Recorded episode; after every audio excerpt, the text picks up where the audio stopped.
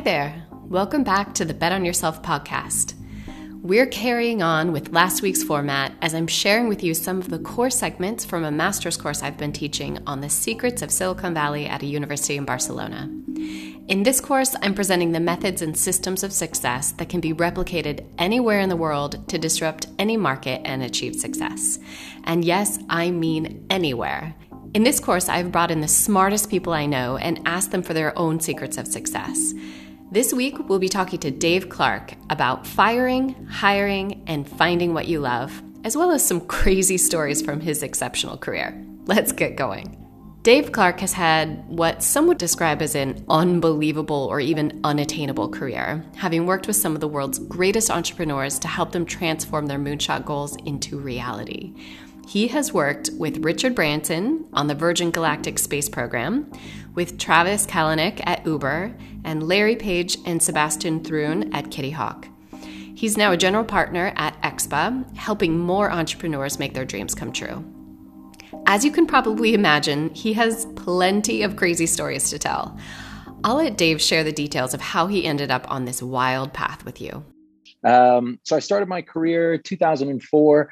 Um, uh, the first part was I built the space program Virgin Galactic for Richard Branson, and while I was doing that, I became his right hand kind of guy as well, and worked on all new moonshot ideas. Uh, from so we did the space program. We started a deep ocean submarine exploration program called Virgin Oceanic, um, and so that was 10 years uh, an incredible experience. Uh, i got to learn a lot from richard. Uh, but before that i was going to go to silicon valley and i missed kind of what was going on out there the other growth companies. Um, so I, I, kept a group of friends out there and i made small angel investments uh, with what i had in the companies. And one of them uh, was a seed investment in uber uh, and that took off. And so after 10 years at virgin galactic i then moved over to Uber and worked alongside Travis. Um, I built that for three years. Uh, and then I got a cold call from Larry Page, and he said, "I've got a flying car company, and you know, there's not many people in the world who did spaceships and taxis, and the two kind of go together and make a flying car. So why don't you come over here and do that?" Um, so I moved over to Kitty Hawk. I was there for about a year and a half. Then I uh, I started a, a, a digitized freight forwarding company with my old Uber colleagues. Uh, and now I am a general partner at Expa, which is an accelerator, studio, and venture capital firm.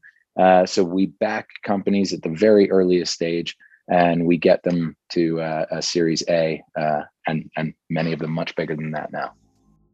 His journey is fascinating. How does one person contribute to so many moonshot ideas? Where do you even start? I asked Dave to share with us some of the biggest lessons he's learned from each of these experiences and what each of these entrepreneurs taught him. There truly is no one formula to success. Every project and company is unique and has its own secret sauce. I think his answer demonstrates this perfectly. I think with Richard and with Virgin Galactic, the most important thing I learned was to celebrate failure because you're never going to get a team to take big risks unless you make light of mistakes. And I said, you know, this was something that I didn't see at Uber. You know, mistakes you were you were, you know, Travis would come down hard on people. Um, they were kind of unacceptable. We were moving fast. Every everybody was counting on each other. Um, and Richard had a real talent of when you got things wrong or you you went the wrong direction, it didn't work out.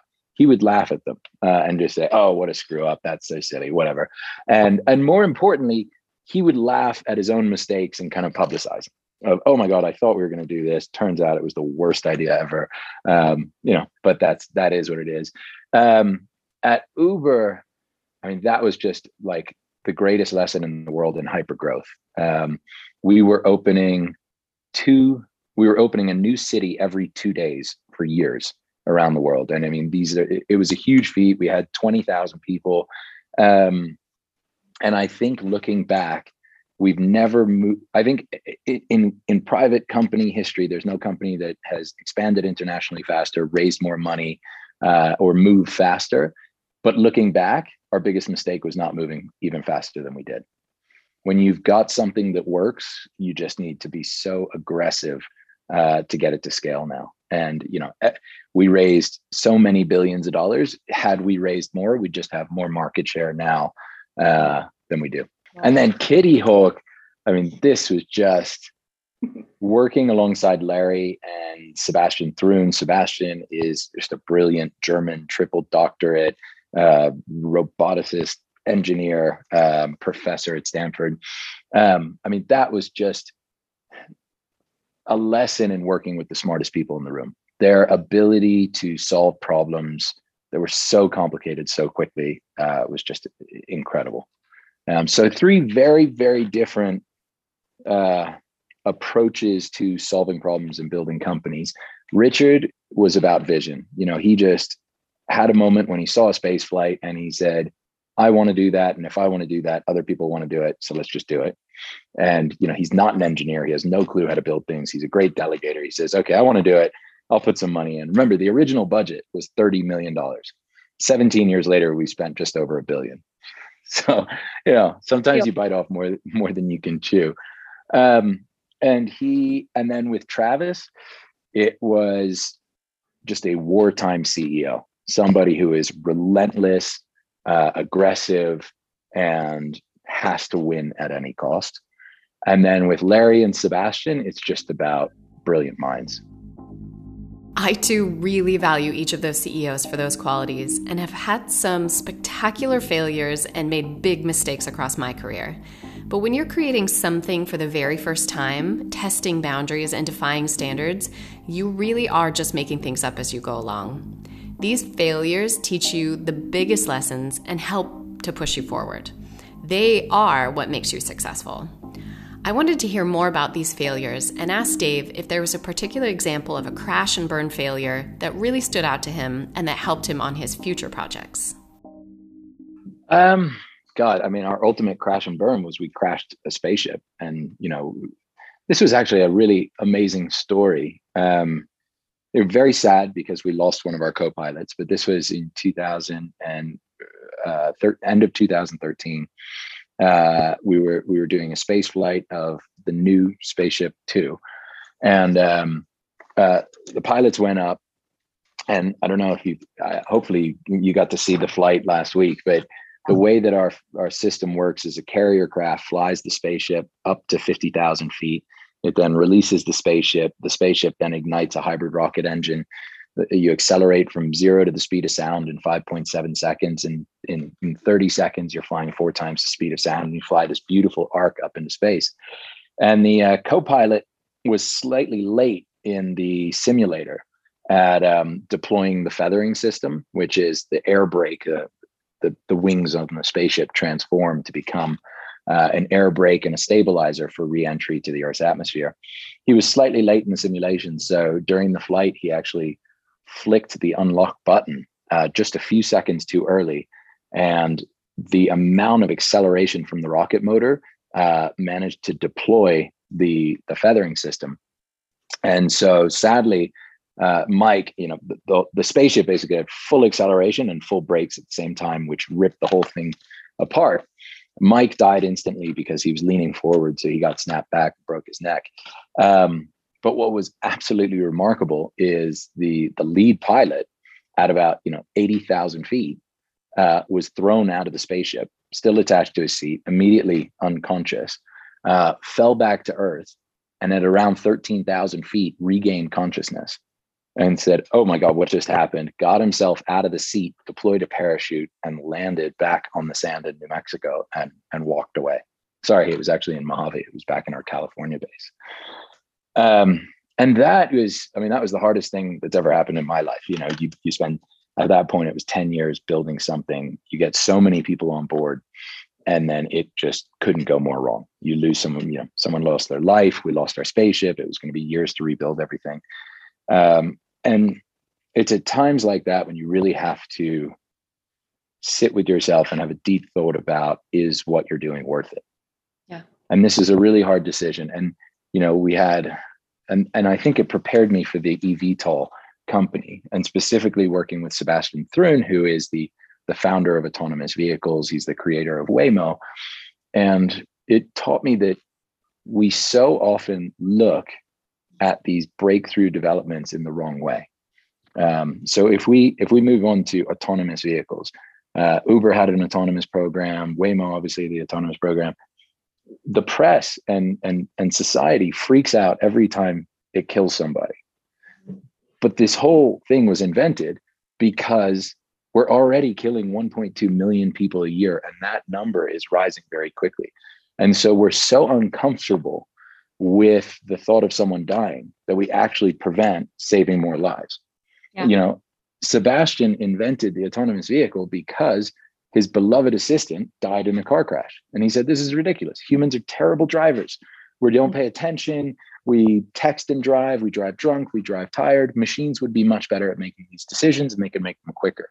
So I think the greatest lesson there was, you know, with incredibly painful things like like the loss of life, um, building these breakthrough technologies is still worth it because autonomous vehicles will save millions of lives. Space travel, I mean, the great thing about space travel and, and the space industry is that we get so many wonderful benefits from it that we don't even know about.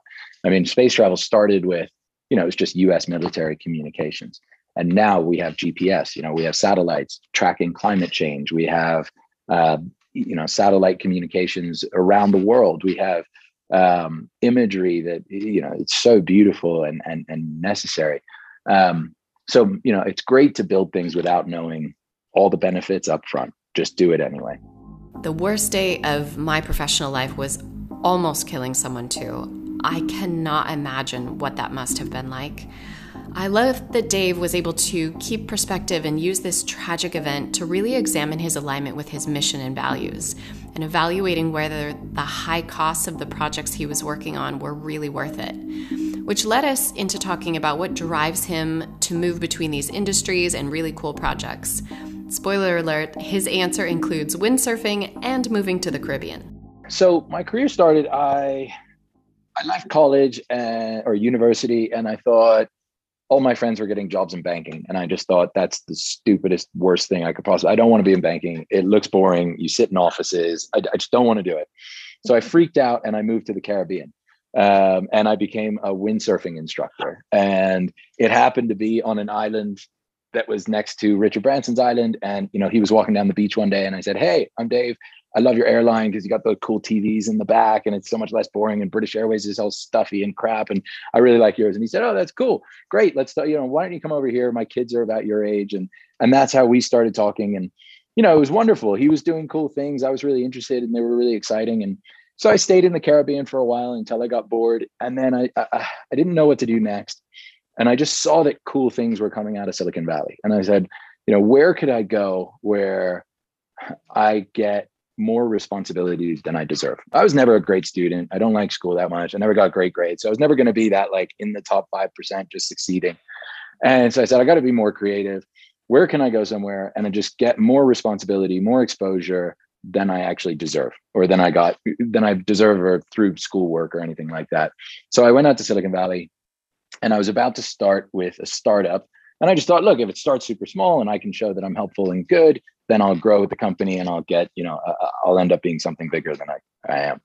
And um, so I went to Silicon Valley and I was about to start with a company that was being incubated by Kleiner Perkins, uh, which I was really excited about. And I got a note from Richard Branson and he said, Hey, I heard you're looking for a startup. I'm about to start something and it's way cooler than anything you're going to find out there. And that was the space program. I didn't know I was making the point, but I think there, it's a great point don't ever do what you're bad at. If, if you don't like it, you're going to be terrible at it and someone's going to be better at it and you're going to feel like a failure and you're going to be a failure and it just sucks and don't do it. Um, you know, uh, uh it, it, it's, it's the most important thing. Find something you really love or that makes you excited or that you're proud of or that you want to talk about when you're done with work and, and you'll be so much more successful. I think this is the definition of serendipity Dave knew what he didn't want to do and what would make him miserable and worked it out from there. He was drawn to what was passion aligned and took an opportunity to work in the Caribbean windsurfing, which ended up being the start to a crazy career journey. If he hadn't followed his passions and trusted his instincts, who knows where he would have ended up? I truly believe that when you find something that makes you excited, success will follow. You have to be really honest with yourself about what you do well and what lights you up, and just go big. Be the inspiration for the next generation. From here, we shifted the conversation into hiring. Many entrepreneurs focus on what they want to do, how they're going to deliver it, and the product market fit. However, I strongly believe it's more about who. Dave has a similar view, having worked on some huge projects with some great people. I wanted to know more about how he built these teams and asked for his best practices. What should we be looking out for? When should we be hiring? Dave compared his hiring practices to investing. You can't wait for opportunities to be brought to you, you have to be ready to recognize and own them. He talked about why he would definitely consider hiring friends and how to handle potential conflicts of interest or awkward moments if you decide to do so. Heads up, his perspective on firing is probably the best you'll ever hear. You won't think about firing in the same way again, seriously. I look now now I'm a venture capitalist, so I invest in startups and I look at hiring the same way I look at investing, which is if you wait for it to come to you, it's not going to be that good. If you go out and find it, you're going to find something amazing.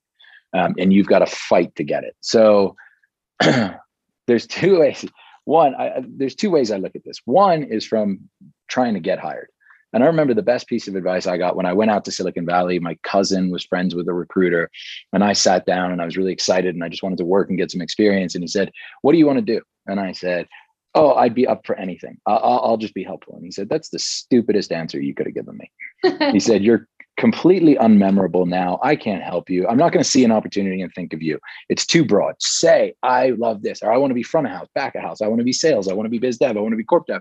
I want to be engineering. I hate people. I don't want to talk to them. I mean, be specific about what you're great at and what you're terrible at. And then people will remember you and they'll guide you into the right place.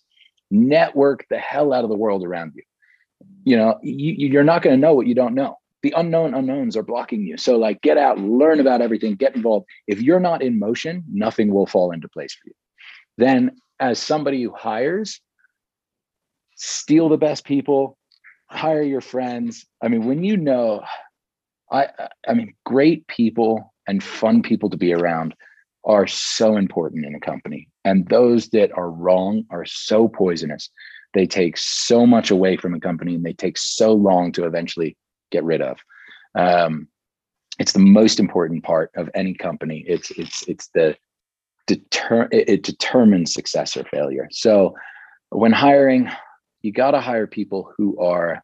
I think what I really look for is people who are trying to define their lives and careers and purpose through the job that they're going to do rather than you know i'm going to show up and this is a job and then i go home and that's my life. If you can find people like that who say because what they're going to do is is take every task as an opportunity to over deliver and prove how wonderful and amazing they are. And if you get people like that they are they're just so valuable. And if you get people who take a task and say i'm going to do this the easiest and quickest way it's a disaster for your company it spreads through the company. So look for people who really have that purpose and want this job for the right reason you're just giving them a better opportunity um, yeah, and always be on the lookout. And I think the other part is always be hiring. If you find a great person, create a role for them. Don't mm-hmm. wait until you really need something and then fill it.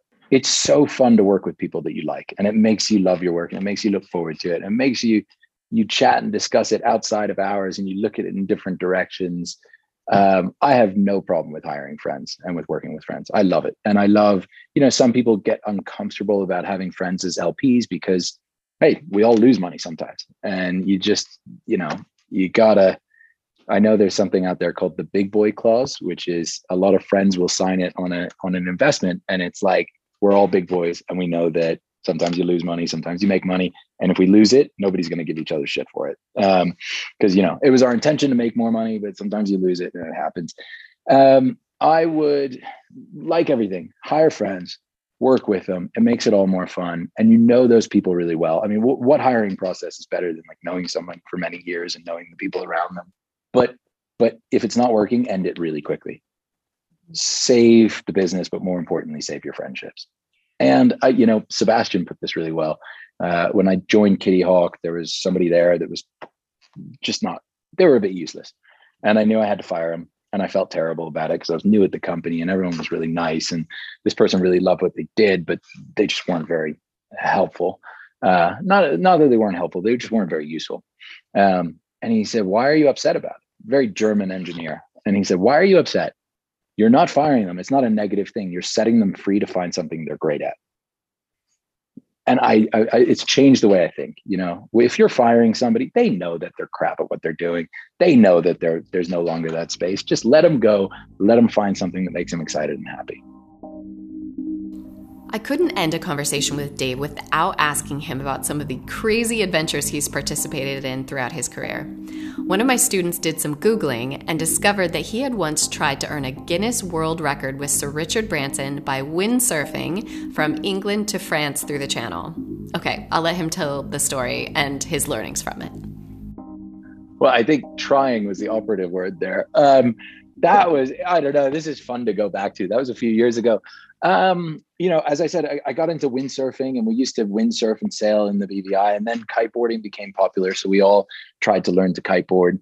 Um, and Richard just endlessly is like, well, what's the, what's the challenge? Can we go from here to there? Can we go faster? Can we go more of us? Could I go with somebody on my back? And so he said, oh, I know we should, we should try to kiteboard from England to France across the English Channel. And I was like, okay, yeah, like that's cool. And I think the question was like, what were the logistics? Which is such a good question because there were not enough logistics. We screwed it up so badly. We were totally unprepared. I ended up, oh, a few lessons learned. One, they always save rich people first. I was like bobbing around in the middle of the English Channel for hours. It was so scary. I had a little plastic pouch with my passport because they said they would arrest us when we got to France if we didn't have proper documentation. It's still all screwed up from water damage. I'll tell you, that went so wrong so quickly. One, we were all amateur kiteboarders and shouldn't have been trying it. But two, it was kind of a cool idea and it would have been fun and we would have won a Guinness Book, Book of World Record. Um, and so what happened was we waited for a day when there was really high wind so we could do it quickly and, and, and get across the channel. The problem was with high winds comes like really um, aggressive chop in the water. And a little person on a kiteboard, you can kind of rip through it. Whereas the support boats that were supposed to keep us safe couldn't get there. So we started, and I was with Richard, his daughter, his son, uh, his nephew, me, and a couple others, like professional kiteboarders. We started, and everyone went a different direction. And I looked back and there were just no support boats. And I thought, oh, well, it's just the chop. I can't see them. Like hours later, I'm in the middle of the English Channel with these giant um, shipping container ships going by. And those are scary and they block all the wind. So suddenly you can't move and you're just like alone in the water with a giant ship coming down on you. Um, I had a flare. So, you know, I had to like light the flare and get it off. And it was, yeah, it just went so wrong. We were totally unprepared logistically we didn't plan it right um, and luckily eventually they did find me in the middle of the water uh, so we didn't make it but it was it was it was an amazing day richard actually went back and did it i could have talked to dave for hours on end it's fascinating to hear about these brilliant entrepreneurs and his unbelievable journey alongside them Dave has followed his passions, taken some big bets on himself, and is enjoying a truly fulfilling career. So, what are your takeaways from this episode? What big bets are you going to make this week? I'd love to hear how you'll be implementing these and taking action in your life. Also, would you please rate, review, and subscribe to the Bet on Yourself podcast to help others discover it too? I would really appreciate it.